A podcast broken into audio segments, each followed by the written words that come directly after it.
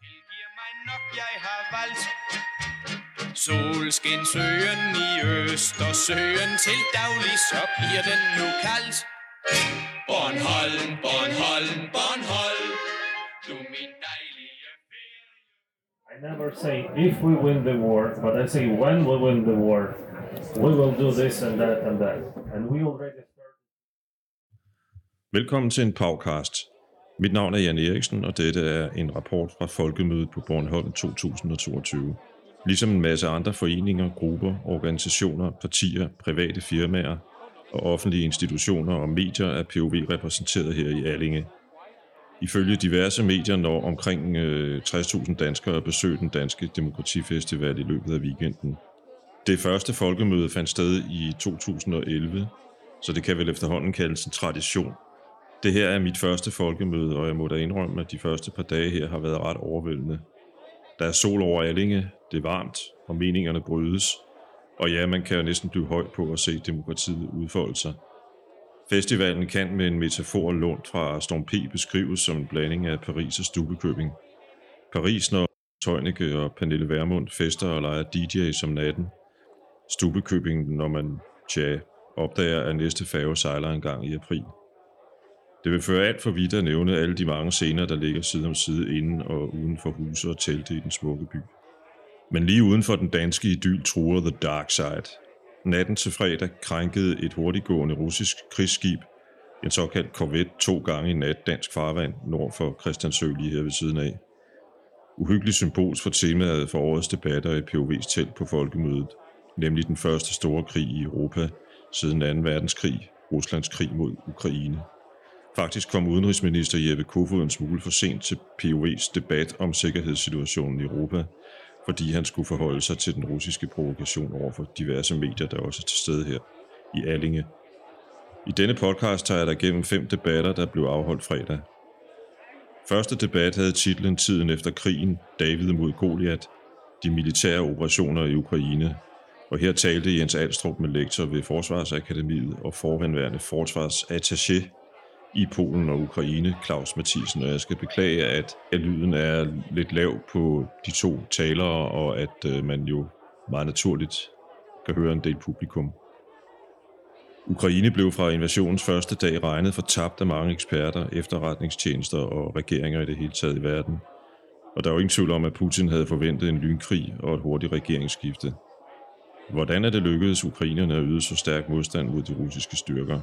Jens Alstrup og Claus Mathiesen opridsede den historiske baggrund for situationen, som den er nu, og Claus Mathiesen kom blandt andet ind på situationen lige efter Sovjetunionens sammenbrud.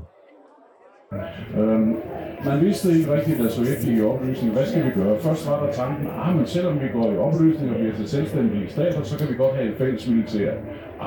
Det kunne vi nok ligesom regne ud, at når nu de så begyndte at have forskellige udenrigspolitiske og sikkerhedspolitiske orientering, så var det en idé om et fælles militær, den var nok ikke holdbar. Så blev vi prøvet at dele det. Og hvordan skal vi så dele det? Og der kunne man ikke blive enige om andet end at sige, at det militær, der lige nu står på et givet lands territorium, det er dansk.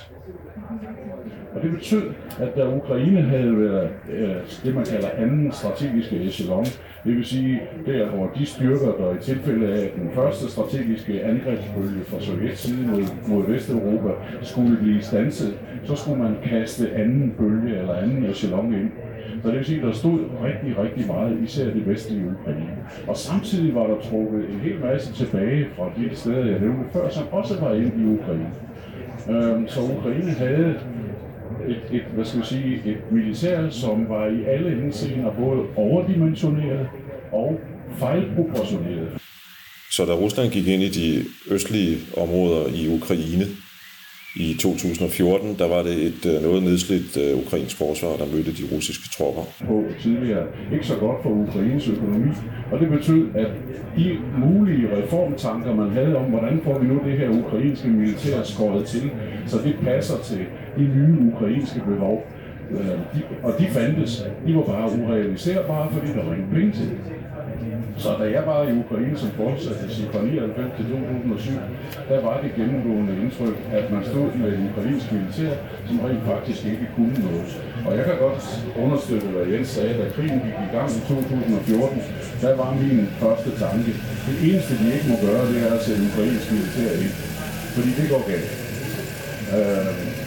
Jeg kunne have fået til listen over elendigheder, som Jens nævnte op, at hvis så de her køretøjer om sider kom ud over kaserneporten, så ville jublen nok falde af. Da den ruslandvenlige ukrainske præsident Viktor Yanukovych flygtede fra Ukraine i 2013 efter voldsomme gadekampe og optøjer i hovedstaden Kyiv, kølnedes forholdet hurtigt ned til nulpunktet. Allerede i slutningen af februar 2014 trængte en større gruppe stærkt bevæbnede soldater ind i Krim og overtog kontrollen med lufthavnen og adgangsvejen til det ukrainske fastland. Det er, hvad man simpelt kan kalde første kapitel i Putins krig mod Ukraine. Her var det helt meningsløst reelt at tale om et borgerkrig. Det er desværre en af de betegnelser, der bliver ved med at cirkulere. Og jeg tror, det er meget rigtigt, at den ukrainske hær, den ukrainske soldat, er på mange måder meget omstillingsbare, hvilket i den nuværende situation er en rigtig god ting. Jeg vil godt få et tilbud, som siger, at der skete jo så faktisk det efter 2014, at man begyndte fra Ukraines side at bruge mange flere penge på sit militær. Fordi som jeg sagde, indtil da havde det jo været massivt underfinansieret. Ja, og så kommer jo det spændende spørgsmål, vinder Ukraine eller vinder Rusland, og hvad kan det blive for en sejr?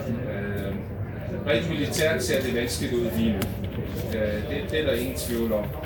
Til en start så det helt umuligt ud for Ukraine. Der var næsten ingen, der troede på, at Ukraine havde en chance overhovedet. Jeg var så en af de få, der rent faktisk troede det. Og det gik jo så også rigtig godt til en start. Man glemte bare, hvor massivt Rusland var parat til at gå ind i et mere koncentreret område.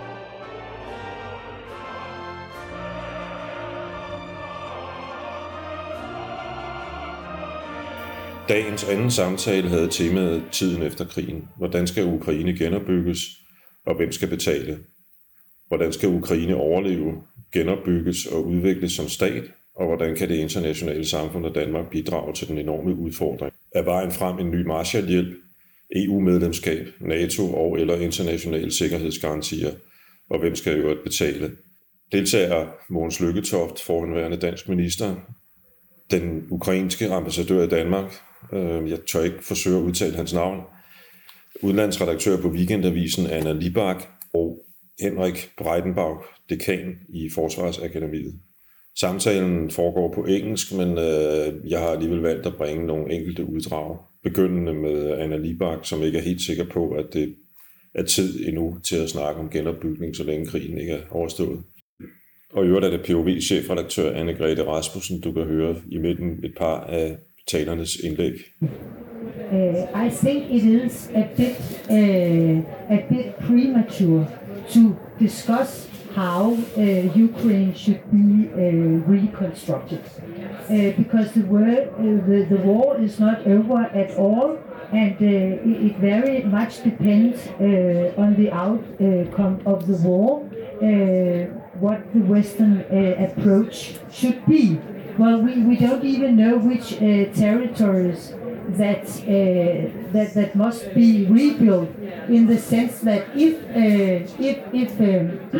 Russia succeed in keeping some of the occupied territories, of course the West shouldn't rebuild these territories that will be completely Russian controlled. So I think the aim of the Western world should be status quo ante bellum, as it is said all the time, that the Russians should be kicked back to before the 24th of February. Is it what models are we to pursue right now? Is it like a new Marshall situation, Marshall help? Is it a promise of fast EU membership? Is it a promise of a future NATO membership? So it's also a framework that I would like you to discuss today about the road ahead. So in the very long future, how to rebuild Ukraine, not only about, because you're right, of course, you can't rebuild a country which is at war here and now. So this framework of NATO, EU, or Marshall help and how it's financed is also on the table. Thank you, Måns. But I think we have to think now already what to do to rebuild. It will be much difficult to rebuild on the circumstances as the one I just mentioned, but there has been an enormous effort to rebuild Ukraine anyway. Enormous. It will take support from the outside world, so of course, and particularly those countries that are now supplying with economic and military support. It will be a long period of rebuilding. There are some perspectives we have already to discuss between ourselves with the Ukrainian government. What's the model? Could we so have an especially optimistic view, think that, well, with so much damage, so much need for reconstruction, we could help Ukraine to be a model country for green transition? I never say if we win the war, but I say when we win the war, we will do this and that and that. And we already started preparing for this future. Currently, the government, I will maybe elaborate on that later during this session, but the government is already starting preparing the reconstruction plan of Ukraine. Of course, it's not the final one because, you know, the war is continued and unfortunately Russians are destroying a lot of infrastructure, civilian buildings, a lot of things. They are, as their former president Medvedev just recently wrote, that I hope there will be not such a country within 2 years as Ukraine. So we know their deliberate goal is to destroy my country, to erase everything which relates to Ukraine. But I think they underestimated Ukrainians, our motivation, our heroism, and also the unity of European Union, I must admit. I mean, without your support, without you being together, we would definitely will be in a very difficult and complicated situation. So, of course, it's, in my opinion, a win-win story if we continue fighting and we receive also support from your countries to let's, as our president said to your Prime Minister, Mette Frederiksen, recently in Kyiv, he said, "Dear Mette, Danes are very pragmatic people, and I like your approach. You're not using this, you know, blah, blah, blah, political, you know, things.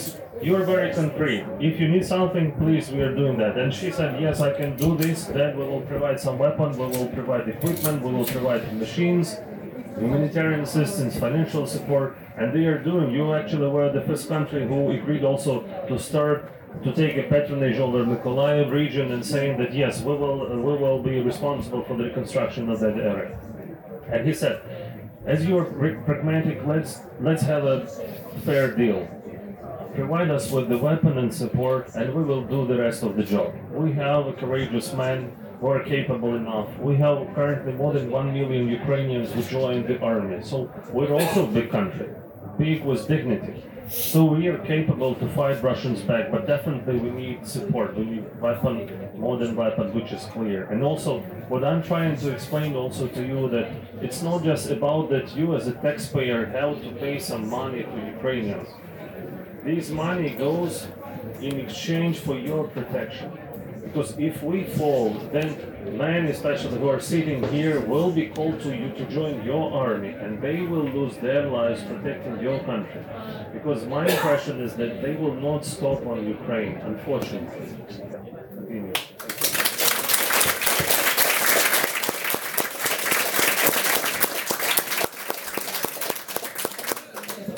Thank you, Mr. Ambassador. It was very interesting. And here, the floor is yours.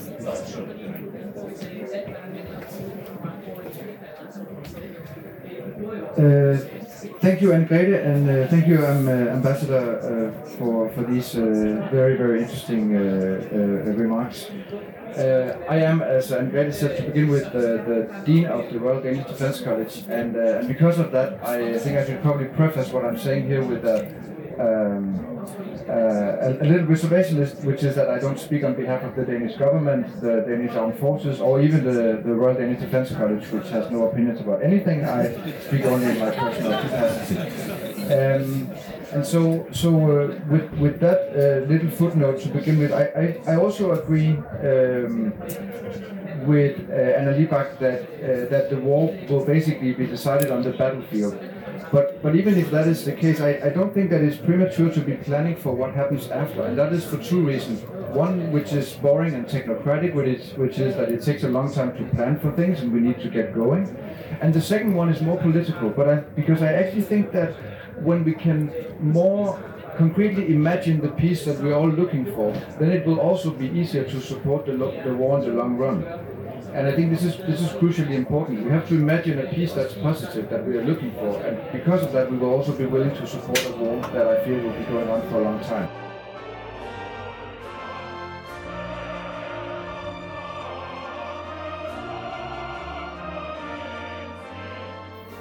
Dagens tredje punkt på programmet i POV's telt, EU og Rusland, springer i første omgang ret hurtigt henover.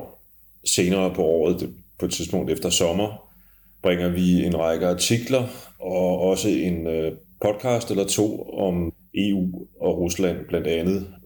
Det bringes i anledning af 50-året for Danmarks indmeldelse i EF, som det blev kaldt dengang i 72. Spørgsmålene, som vi altså kommer tilbage til, krigen har også kastet forholdet mellem EU og Rusland ud i den værste krise nogensinde. EU har indført sanktioner, og vi ser en voldsom retorik fra Moskva. Hvordan håndteres forholdet i øjeblikket, og hvad ønsker den almindelige russer sig fra EU? Fokus i denne debat er på forholdet mellem EU og Rusland i et globalt perspektiv. Deltagerne Jon Køst, EU's fælles udenrigstjeneste Policy, Charlotte Flint Pedersen, direktør i Udenrigspolitisk Selskab, Daria Wagner, formand for Danish Friends of a Democratic Russia. Som sagt, vi kommer tilbage til det her punkt senere. Og så var Jakob Serup, museumsinspektør på Bornholm, Jon Kaldan, journalist, Søren Liborius fra EU's fælles udenrigstjeneste, kommunikation, inviteret til en debat om emnet, virker Putins løgne? Virker den? Hvordan kan veluddannede, velorienterede mennesker tro på Putins løgne? Samtalen koncentrerer sig om det russiske medielandskab og om, hvordan Putins propagandamaskine fungerer. Jon Kaldan, journalist. 87 var jeg i Moskva. Jeg havde læst på universitetet fra 85 til 86, oplevede Tjernobyl-ulykken fra russisk side, hvad der var virkelig interessant, fordi den eneste måde, jeg kunne følge med i, hvad der foregik, var at løbe ned i Moskva på den centrale telegrafstation, stå i kø en halv time for at få en telefonforbindelse igennem til Danmark, hvor jeg så kunne råbe, hvad der skete her i Rusland. For vi vidste ikke selv, hvad der foregik. Vi anede, vi vidste godt, et eller andet var sket. For der var masser af rygter, men ingen vidste rigtigt, hvad der var sket. Det fik vi først at vide betydeligt senere. Men det var jo i virkeligheden begyndelsen til afmonteringen af det monolitiske sovjetiske system, der skete der. Fordi man forstod, Gorbachev forstod, at man kunne simpelthen ikke føre et samfund videre, et komplekst, moderne samfund videre, hvor man med atomkraft og så videre, hvor man ikke længere havde en eller anden form for friere meningsudveksling. Det førte til glasnost, som han erklærede som en politik året efter 1987. Glasnost, der betyder gennemsigtighed på russisk, som var, at man gradvist begyndte at frigøre pressen. Pludselig havde man lov til at skrive om andet end høstresultaterne i Krasnodar, og hvor store reveder man kunne hive op i Ukraine på et tidspunkt af Sovjetrepublik. Der var jeg med en journalistkollega, en ung journaliststuderende, Victoria, ude hos hendes mor, og så spurgte jeg hende, moren, hvad synes du om det her glasnost? Hun læste sin avis, og så sagde hun, det var noget forfærdeligt noget, det her glasnost. Fordi efter der var kommet glasnost, var der begyndt at ske togulykker, flyene faldt ned, og der var andre skrækkelige ting, der skete.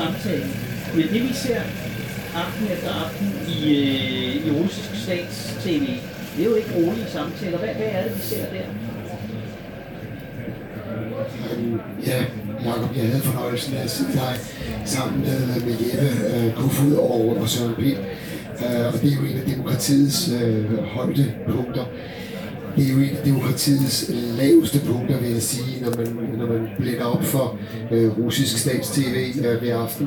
Jeg har lavet en aftale med min kone om, at jeg maksimalt må se 2 timers russisk stats-tv. Fordi så bliver man virkelig bims i hovedet. Fordi man tror, at slagsmål à la Colosseum, det er normen. Fordi det er et spørgsmål til, hvad det er, man ser. Man ser en orkestreret Colosseum-lignende gladiatorkamp. Og der skal være døde og sårede til sidst. Det er et produkt, som absolut ikke har noget med, hvad skal man sige, journalistik at gøre. Undersøgende, afdækkende, diskuterende, reflekterende, oplysende. Det er, hvis man skal sætte det på kort form, så er russisk stats-tv og de stationer, der ligger så op ad Kreml, det er at sammenligne med sådan en megafon i et propagandaafdeling i et forsvarsministerium. Der er en vis fortælling, der skal trykkes ud, og det kan så variere, som du siger, Jon, historien kan skrives om, hvad der sker, hvad der ikke sker, hvad må vi tale om, hvad må vi ikke tale om. Det får man jo at vide, sådan på ugebasis, der får man liste fra præsidentadministrationen i Kreml, hvad for nogle emner skal vi tale om i den her uge.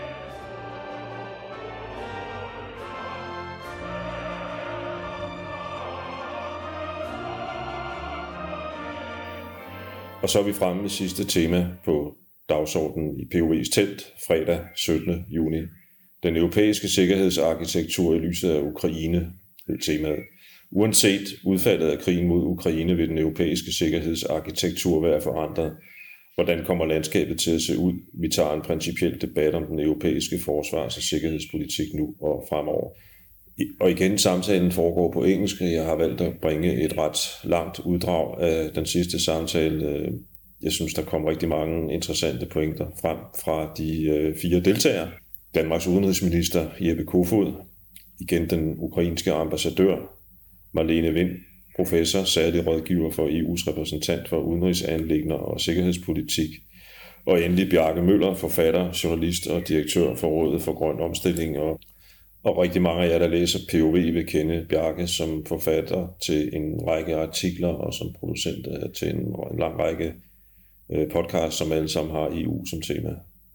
Og så igen ordet til Anne-Grethe. The Danish Foreign Minister, Jeppe Kofod, Marlene Wind, who apart from being a distinguished academic and a long-time established researcher in European affairs and my old study buddy from the Institute of Political Science way back, but also now the advisor to the EU Foreign Minister, we should call him that, I know it's not perfectly titled the Foreign Minister, but the EU Foreign Person, let's just call him the person. And Marlene is advising Josep Borrell, and then we have Ukraine's ambassador, as I said before, and last but not least, we have Bjarke Møller, who is also a very long-standing colleague and friend of mine as a journalist, very clever European debater, and also recently a big career as an EU podcast person, and that podcast, which the European Information Council, or whatever it's called in English, has sponsored, has also been published as a podcast on Europe in POV. And those 4 people here are going to debate the future European security architecture. We'll start with 3 to 4 minutes for the panelists, and then if you have any comments to each other, we'll do that first, and then we'll go to your possible questions. And if you wouldn't mind stating your questions as questions, not lengthy commentaries, we'd be really happy. And without further ado, I'll start with you. Yeah, thanks for coming. You can take that mic, or you can take mine. Okay, well, thank you so much for inviting me, and it's a great pleasure to be here in this distinguished panel, I have to say. Really important discussion. And I will only say a few things initially, and I look forward to the debate also between us and you, because that's the whole purpose of this type of Folkemødet that we have. But the future of European security and defense policy in light of what is happening in Europe, I think is a very, very important topic for today. I mean, what happened the 24th of February was in a way a fundamental attack, brutal attack, and an attack on all the values, norms, rules that has defined us in Europe.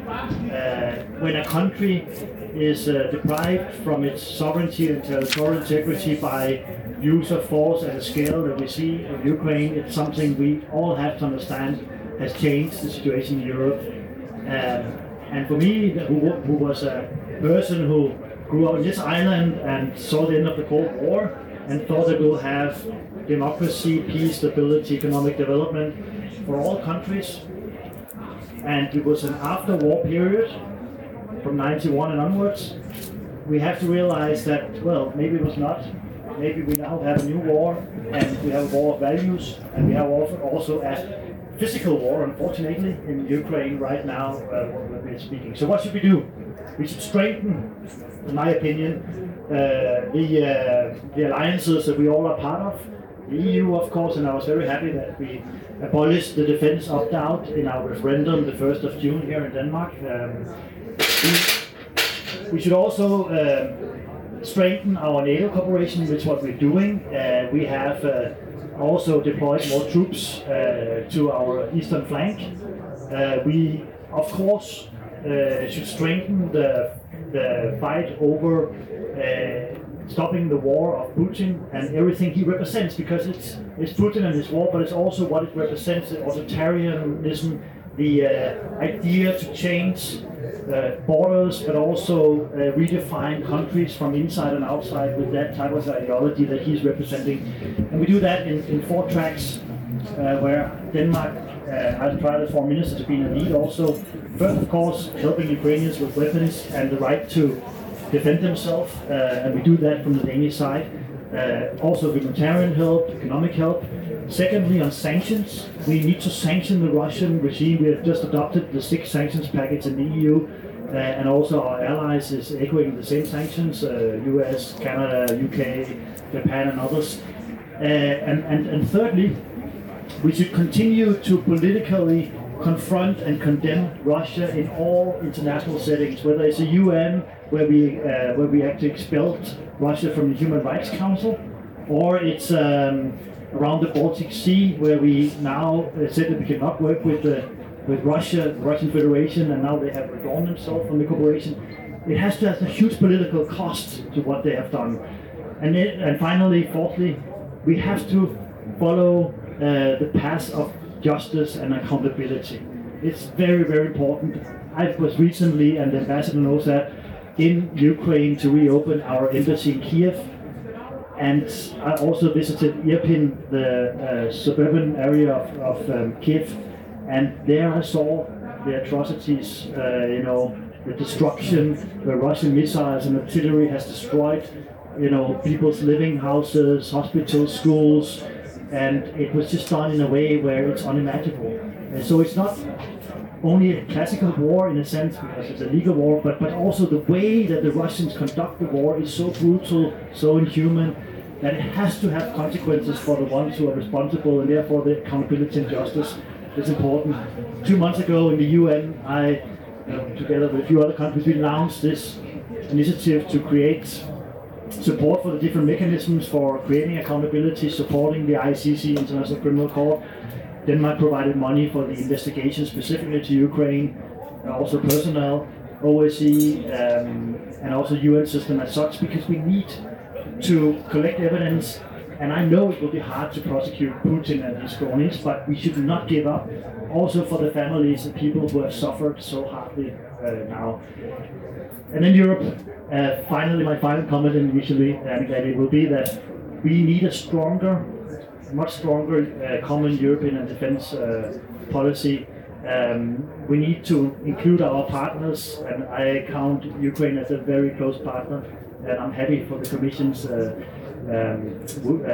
Commission's reasoning today, and also that they recommend us to grant Ukraine candidacy status of the EU together with Moldova. I think it's right, and I think we need to help them to fulfill the European dream that the Ukrainians, they all have. I've talked to Kuleba, my good friend, foreign minister, many times about that issue, and also Zelensky. And we need to fight for them together with Ukrainians. So I think we should strengthen our EU cooperation on that. It also means creating tools in our foreign security policy, and I know there's experts sitting next to me. For example, last year we adopted a global human rights sanction mechanism for the first time in the EU, so we can sanction gross violation of human rights globally. We did it also, among other things, with China because of the Xinjiang issue. China reacted very hardly also against Denmark, but I think it's important that we give some muscles to our foreign security policy, and I'll be happy to debate that more. But thank you, it's a great pleasure to be here with you, and look forward to the debate. Thanks. Thanks, Jeppe, very much. And I'll give the floor to you, Marlene. Afterwards, you might have to put the mic on. Check that. Yes, it works. Yes, it does. So much. Thank you, Anne-Claire, for inviting me to this panel. I'm really happy. Well, I managed to be here before Jeppe. I just came from the airport. It was rather stressful. But so great to be here. And I think that the crisis of war, we have to remember to say war and not crisis. The war in Ukraine has really moved me a lot. I've been completely, as my sons, they think I'm on Twitter all the time, even more than ever. Because I think that a lot of the developments there, what has happened, the atrocities, have been put on social media to an extent we haven't seen earlier. So I think it has moved a lot of us, and I'm totally devastated every time I open my phone. What I would like to say something about is that I think that the European security architecture will have to change, and I think it already is changing. We have to, in a long time since we established the European Union, looked at the EU as a trade cooperation, where trading with each other would lead to peace.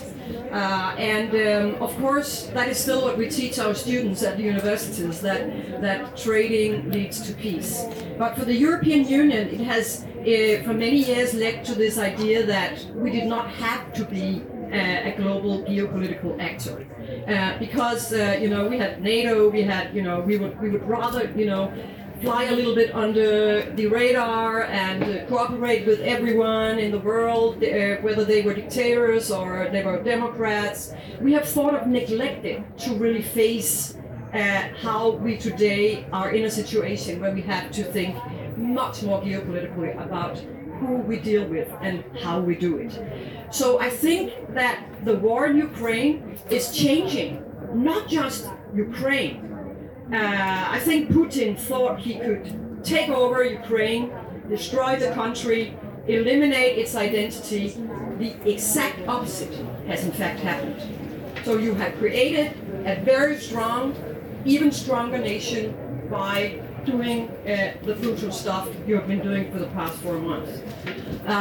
But you have also created, he has also unintendedly created a new Europe. So when I'm out talking about this, I often joke about that we should give Putin the same status as Chamonix and Robert Schuman, because he has in fact forced us in the EU to think about us as an actor on the global stage.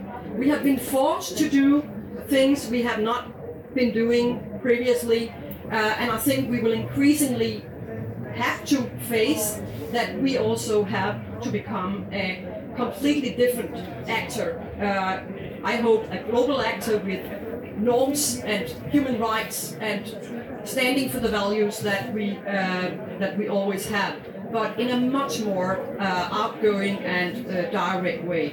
So I think that the war has not only changed Ukraine, it's also changing Europe. It's taking some time, and I think we should be patient because we can see the debate in Germany right now, where you have all the hippies, sorry to use that word, but in lack of a better, you have all the peace movement people arguing for, you know, since the fall of the Berlin Wall, and you know, when everybody thought that we could have peace in our time forever, and then you have on the other side the hawks saying that we need weapons to create peace. So you in fact have those two camps debating right now in Europe in general. I think it's not only in Germany, but in Germany we have a very, very prominent debate. We don't hear very much about it in Denmark, but it's rather interesting to follow because we have exactly this discussion. What will lead to peace? Is it a stronger focus on common security and defense policy, as our foreign minister just mentioned, but also stepping up on a lot of other issues. So we have to be strategic in our trade relations, in our foreign policies, in our human rights policies, in our development policies, in everything we do. We have to think, I'm not talking about moving globalization back, I'm just saying we have to stop being naive. We have to think every time we buy a t-shirt in China, do we want to trade with them? Who has produced this t-shirt? Why is it so cheap? All these kinds of questions where we previously just thought, wow, let's just trade with everyone, no questions asked. I think we will increasingly be forced to ask these more moral, normative questions to ourselves. We also need to condition our trading partners and our partners in general, that they have to live up to human rights and proper behavior, not using child labor and all these kind of things. We have been very, very bad at doing that so far because we have been so incredibly enthusiastic and happy about liberalism, globalism, you know, everything would lead to more growth and our prosperity. We would become richer and richer by trading with everyone and doing all these things. But I really think that we will have to reconsider in the future who we are dealing with. And this goes, of course, in particular for Russia and the import of oil and gas. That was in many ways what triggered this whole discussion about becoming a global geopolitical actor in a way that actually forces us to think instead of just buy and cooperate without any kind of strategic analysis behind. So I think we are forced to do that. I have hope also after the Danish referendum, which was in many ways rather surprising and overwhelming, that the Danes all of a sudden wanted to get rid of the opt-out. It was not, I think, seen by many that it would be such a big yes. So I hope that Denmark is part of this, and I want to give all my praise and support to Ukraine. It's incredibly close to my heart. I know it's a rather banal thing to say, and it doesn't in any way compensate the suffering that you have been through and are going through these days. But my full support also to the candidacy announced today. So thank you very much.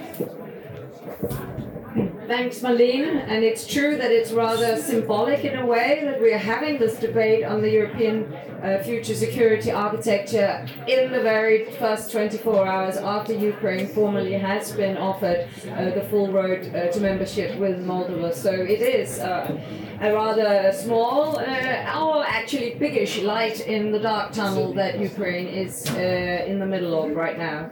So yes, thank you, and I'll give the floor to you, Ambassador. Thank you.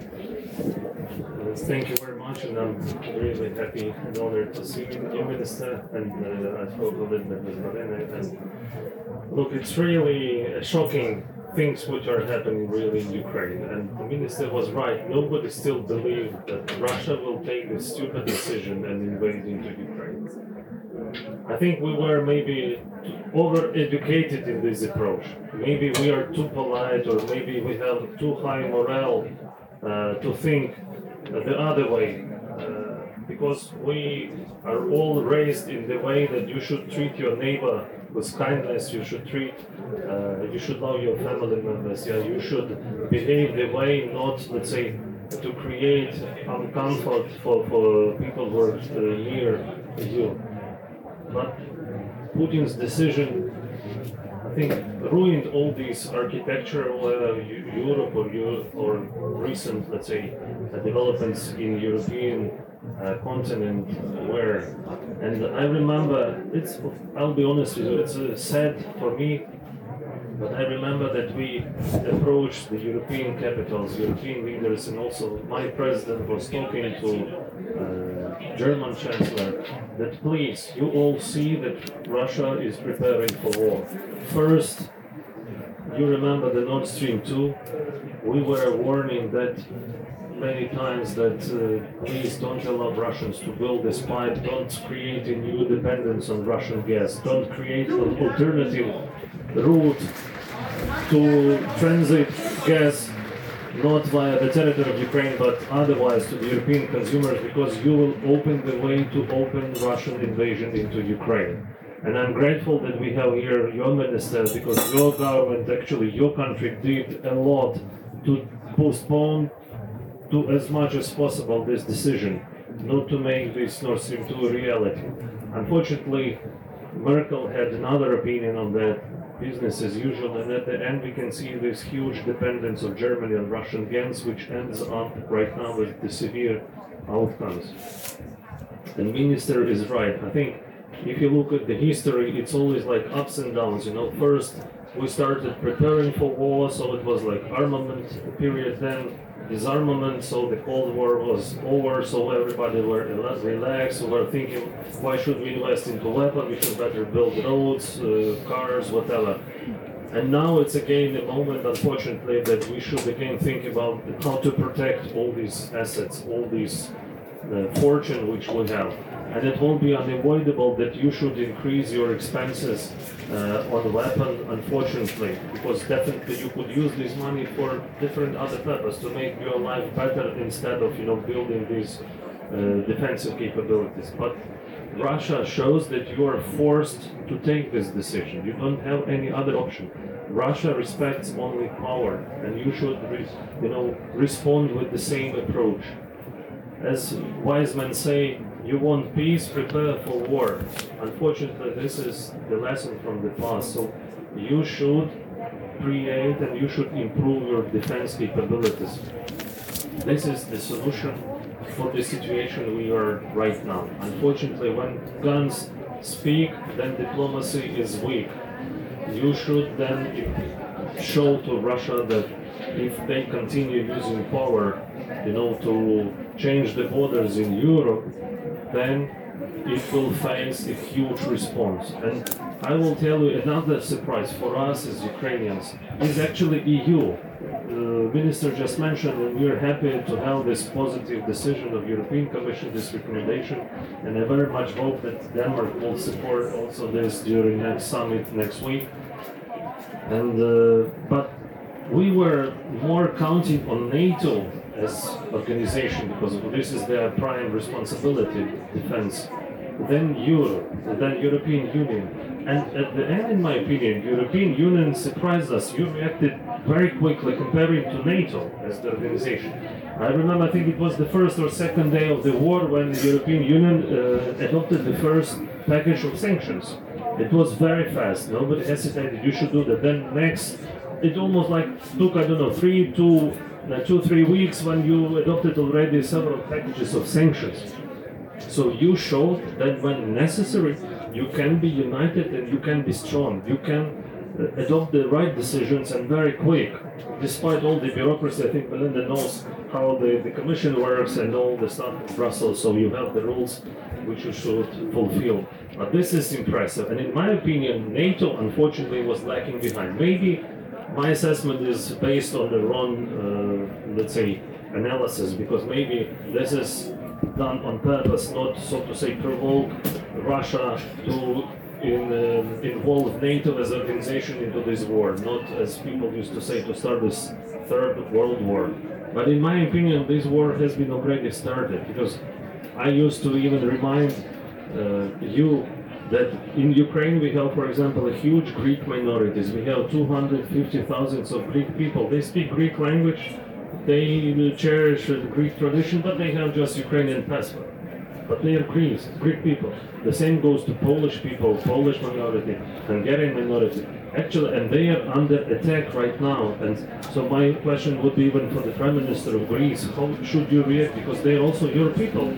They are living in Ukraine, but they are also your people. They have relatives, friends in Greece. So it's already a start of this third war, in my opinion.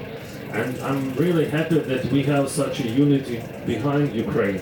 And it just increases, and recent visit of strong leaders of Germany, France, Italy, Romania to Ukraine, recent visit of your minister, your prime minister, she was among the first who visited Kyiv. And remember, Kyiv was still under potential attack. It was very dangerous in April to enter the city, but we all were a little bit shocked, honestly speaking, that she decided to go inside the capital, which was still under potential huge attack.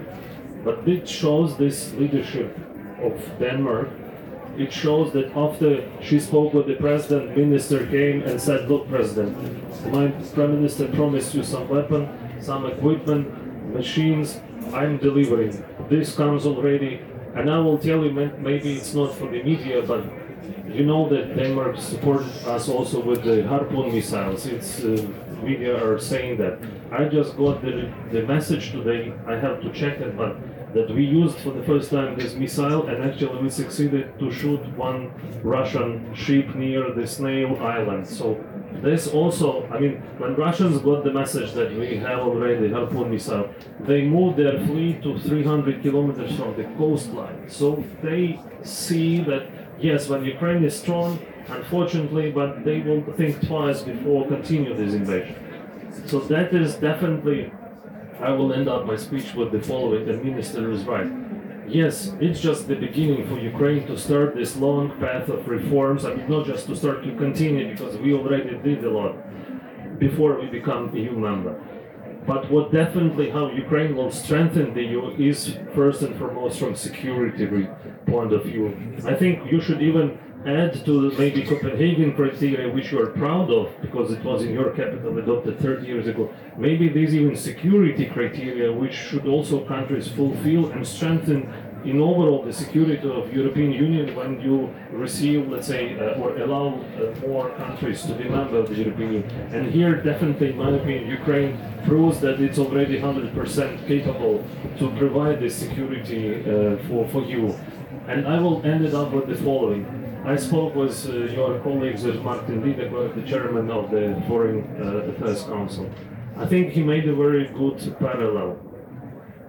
Currently, there is a war between the camp of evil, let's say, and the camp of good or goodness. And if we fall, if we fail to capture, to resist, to preserve our independence, and if Russia conquers Ukraine, then there is a threat that this camp of evil becomes 40 million bigger, that our population will join, unfortunately, under the pressure of Russian troops, will join this camp of evil. 1 million of Ukrainian capable soldiers will join Russian army in the future, and it will create even stronger threats to the rest of Europe. And that is why we are trying to say that by granting Ukraine this candidate status, you are also trying, you know, to keep Ukraine in this camp of goodness, because I think we deserve, we also fight for the same values which you cherish so much. That's how the situation, in my opinion, looks like currently in Ukraine. Thank you.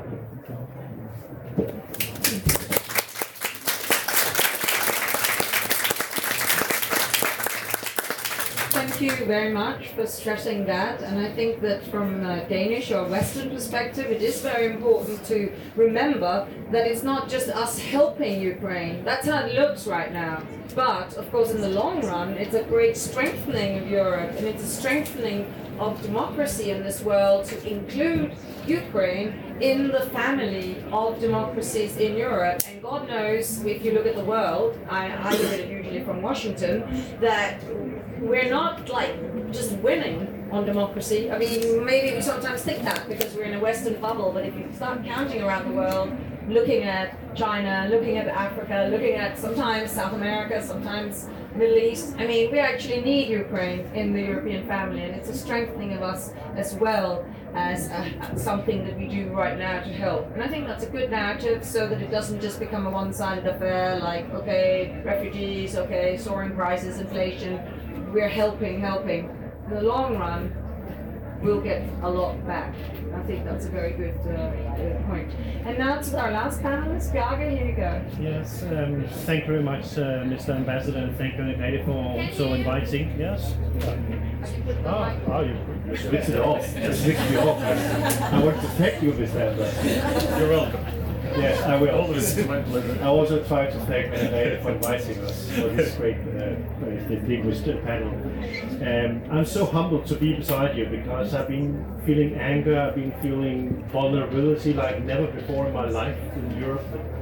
That somebody's redrawing the borders, all the suffering that you have experienced, the atrocities. We have more than 5 million Ukrainians as refugees in European countries. You are 8 million refugees in Ukraine alone.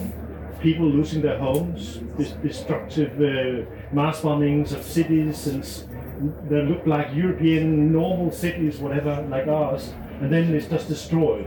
And we turn back to the darkest times of European history. This moment, we don't feel it. We're walking around, having a beer, and chatting, and talking about democracy and our values, etc. But you're fighting for it. And this feeling that somebody's really fighting for those values that we so much cherish and appreciate, is we're living this freedom. You are giving everything, even your lives nowadays. So I'm so humbled to sit beside you.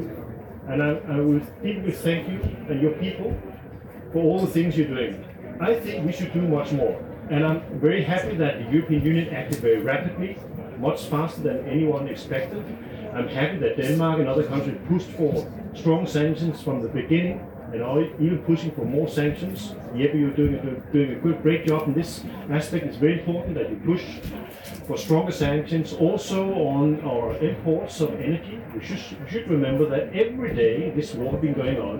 We've been importing for 4.5 billion Danish kroners of energy from Russia, and it's financing his war. And we have to do something about this rapidly. We have to accelerate the green transition in our economies to get rid of those fossil fuels as fast as we can. I know it's a complex thing, and it's another order of task than you are doing right now, but I think what you are fighting against is the imperialism of Mr. Putin. I don't know. He's a war criminal.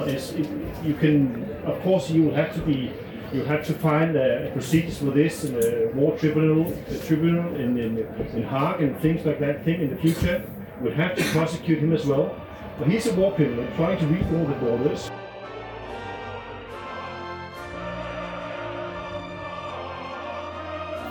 Og det var så et tværsnit af en fredag i POV's telt i Allinge på Folkemødet 2022. Jeg tror, jeg vil slutte af med et billede, som jeg desværre ikke har som fotografi, men som jeg har på nethinden, nemlig da den sidste samtale-debat, som I lige har hørt et udsnit af, og slut, der var der en kvinde fra publikum, der gik op til det bord, hvor deltagerne sad og dannede et hjerte med sin to hænder, som man ofte ser, måske især tit til musikarrangementer og koncerter, sat sine to hænder på ud for sit eget hjerte og ført dem hen til den ukrainske ambassadør. Et godt billede, synes jeg, at lukke den her dag i Ukraines tegn med.